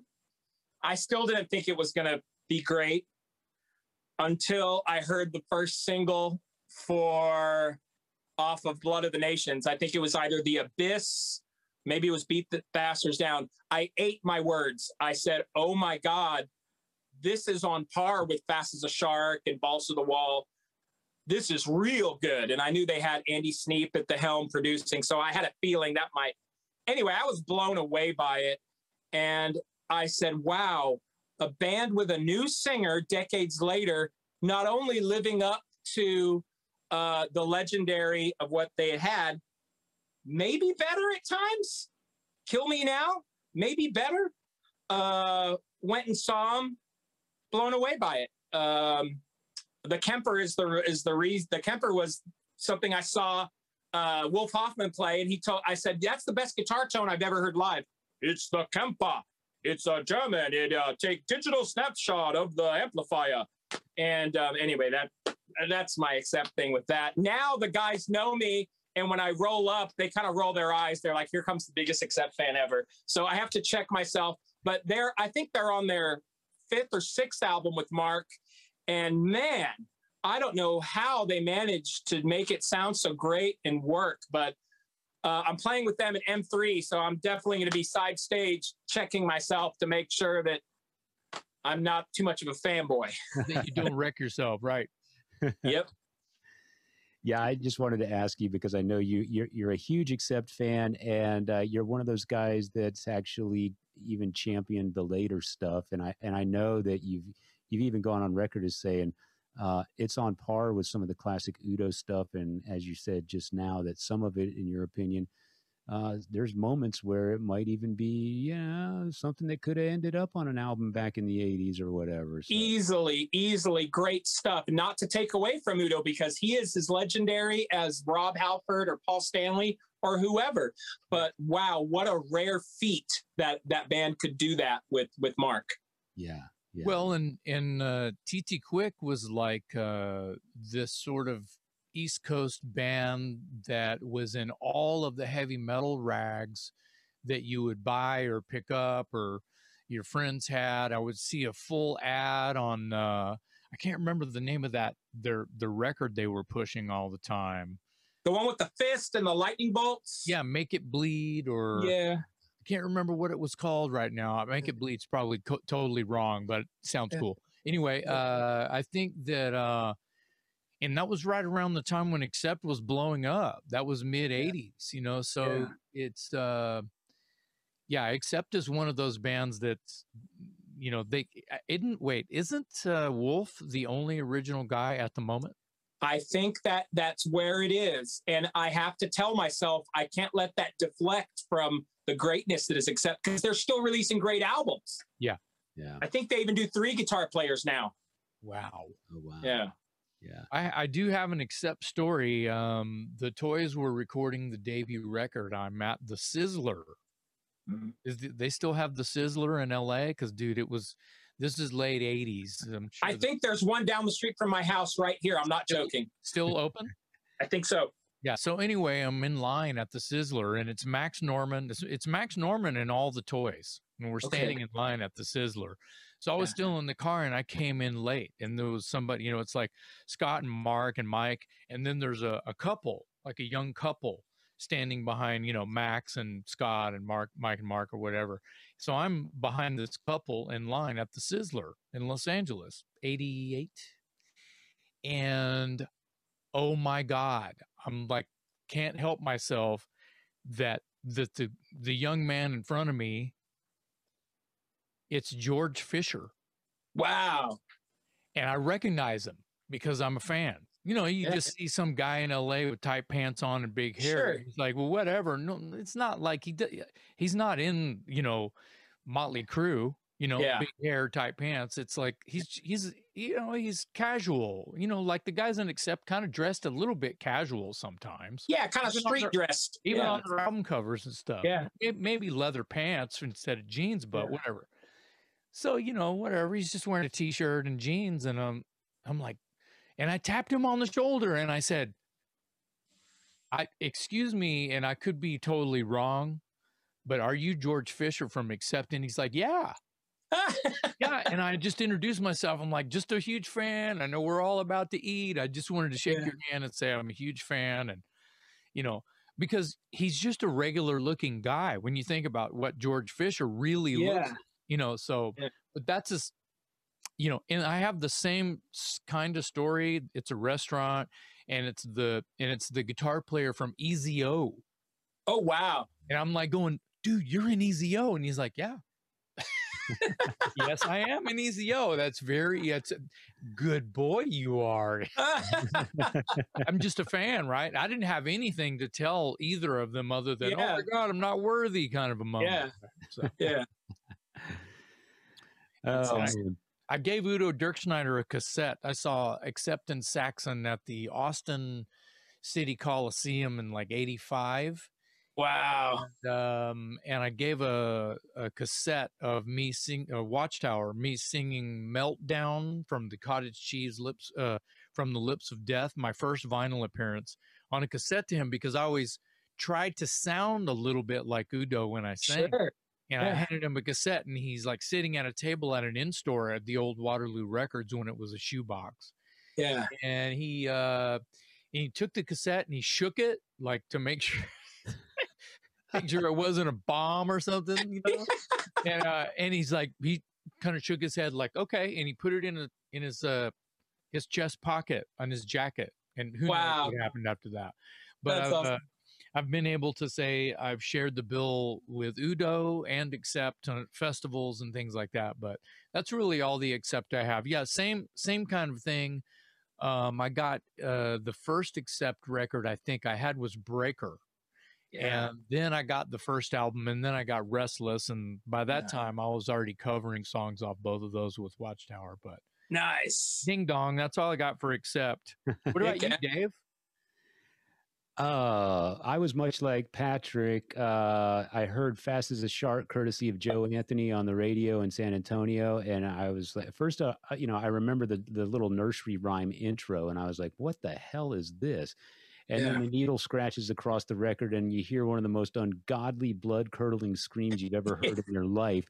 And to this Yeah. day, to this day, it still ranks up there with one of the, you know, and I was just, and then in comes the the double picking guitars and the kick drums, and it's just like, oh my god, it was a whole Yeah. new level of heavy.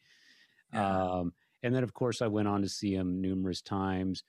Um, I actually uh, did an interview with Udo one time in downtown Austin. I was on his tour bus, and he was touring as as Udo. And I'm on his bus, and we're rolling tape, and I'm doing an interview, and he's I have him sign my uh, vinyl copy of Restless and Wild that I've had since high school.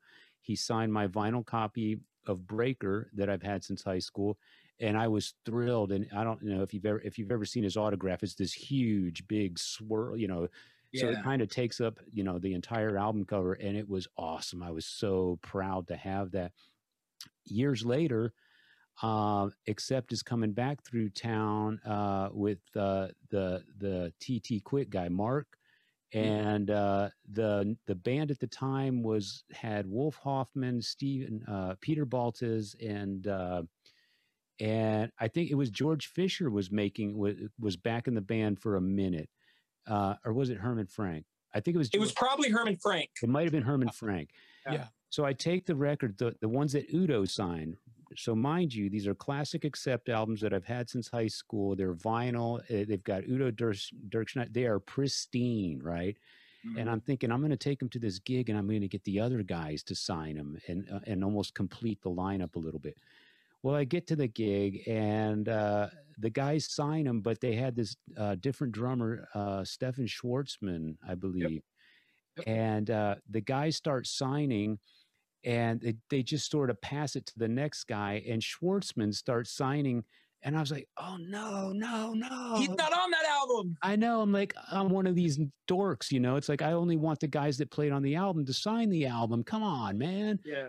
And uh, you know, I, I- I was too late to intercept them, and um, and then and then of course the the guy Peter and uh, Herman and um, and Wolf, Yeah. the Sharpie started you- started running out of ink on those guys. Uh, Well, friggin' Schwarzmann has this silver paint pan that is oh no. brand new, dude. So it's like, so he signs. His, he's got the best looking autograph on the whole on both albums, and he doesn't play on either one of them. I was mortified, man.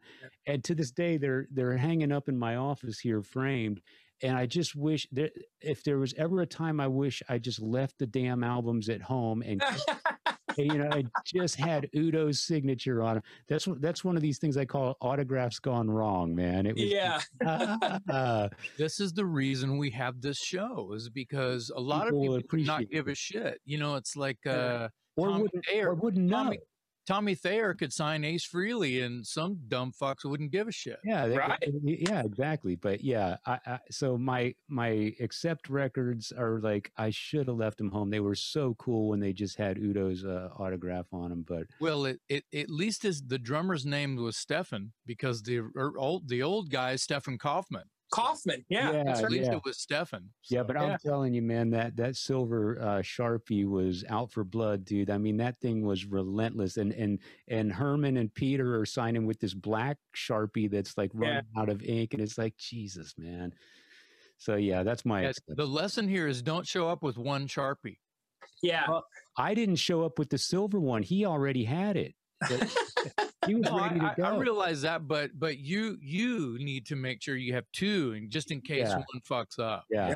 No, I, I'm a, I'm I've gotten pretty good about that over the years, and th- and this was recently, so this is all totally on me. This is my bad. I'm I'm I have no shame in jumping in front of somebody and go, wait, wait, hey man, hey Yeah. dude, no disrespect.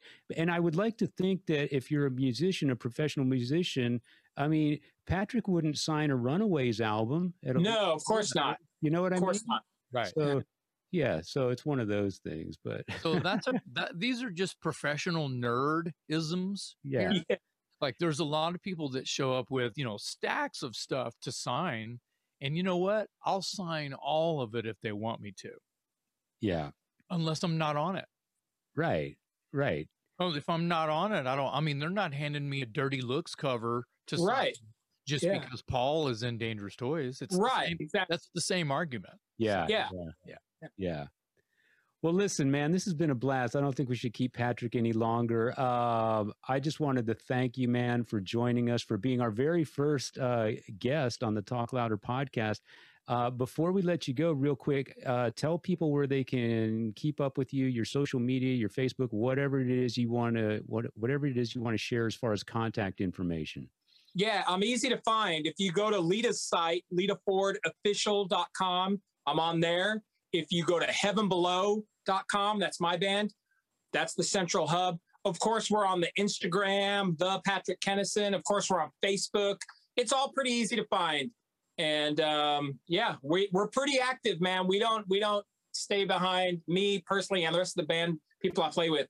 We don't hide behind anything. We pretty much stay up front with everything with everybody. And you know, I love the humor. I love the jokes. I love I love everything that we talk about on this show, and I love doing that on social media. It's it's it's definitely the lifeblood with this uh, lockdown. This kind of stuff, like your show, you, you guys' show, keeps people going. You know, Yeah. And I think uh, I think the lockdown has spawned a lot of the sort of continuity to where there were gaps, and Yep. now it's still going to be continuity, no gaps at all, because you know we could do this show forever. There's plenty of things, p- people to talk to, things to talk about. Um, yeah. So, what about the fake accounts where people are saying that they're you? man, I don't that? even consider myself even even a a, a a fractional percentage compared to what other people who are real rock stars get, but it's frustrating. It's What is that so about? frustrating. Yeah, w- People trying to benefit financially or otherwise with um, through Rockstar's accounts. I know the guys, not just you, but the other guys in the toys have dealt with it. I remember when Facebook started, girls approached me on Facebook and said, Do you have the pictures I sent you? I said, What pictures you sent me? They said from your other account uh, on this Friendster or whatever. And somebody had taken a picture of me and said, I'm the guitar player for Union Underground and got girls' pictures. And I was like, well, that sucks because I never saw the pictures. Well, that tells you a lot about the person that went to all of the effing trouble just to do that. Tells you a lot Yeah. about how how low they are.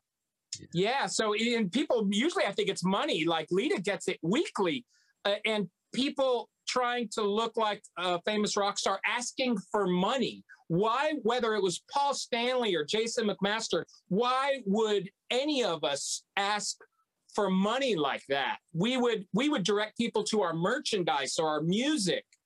Yeah. Yeah. It's a weird thing. Yeah. Yeah. Yeah. Well, Interesting. uh, Just wanted to bring that up. Yeah, Yeah. we're we're uh, happy to hear you got some dates on the calendar with Lita, and uh, I hope that touring in general gets uh, up and rolling again because we all miss live music and uh, we miss doing some of this face to face at gigs, you know, like we're doing here on the podcast. So. Uh, we wish you luck in uh, putting that itinerary together and having some great shows and getting back on stage. And uh, give our best to Nikki and uh, everyone in your band. A, a special shout to uh, John Younger, who is a huge uh, listener, fan of the podcast. We appreciate him so much. He sent me a, a wonderful email that I shared with Jason and Jared. And uh, his enthusiasm just came through the email, and we love that stuff. We live for. He's it. a fan, just like all of us. yeah. Yep. So our, our best to him and everyone in your in your circle there, Pat. And uh, thanks for joining us tonight. And uh, who knows, maybe we'll do it again sometime. I'm always here for you guys. I love my Texas, my Texas connection.